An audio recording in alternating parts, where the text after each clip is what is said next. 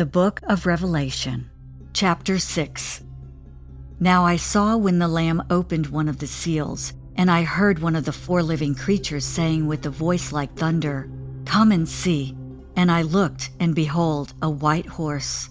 He who sat on it had a bow, and a crown was given to him, and he went out conquering and to conquer. When he opened the second seal, I heard the second living creature saying, Come and see.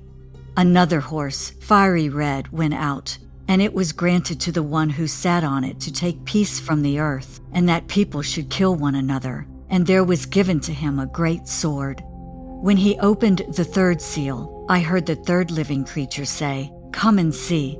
So I looked, and behold, a black horse, and he who sat on it had a pair of scales in his hand. And I heard a voice in the midst of the four living creatures saying, a quart of wheat for a denarius, and three quarts of barley for a denarius, and do not harm the oil and the wine. When he opened the fourth seal, I heard the voice of the fourth living creature saying, Come and see.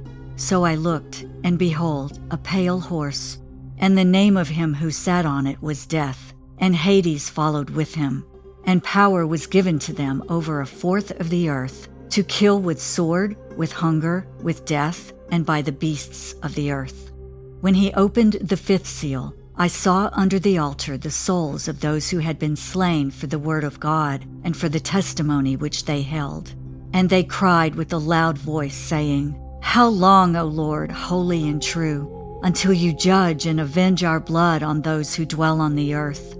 Then a white robe was given to each of them and it was said to them that they should rest a little while longer, until both the number of their fellow servants and their brethren, who would be killed as they were, was completed.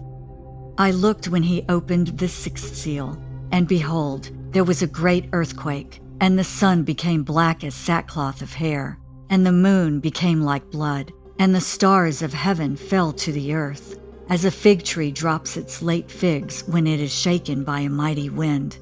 Then the sky receded as a scroll when it is rolled up, and every mountain and island was moved out of its place.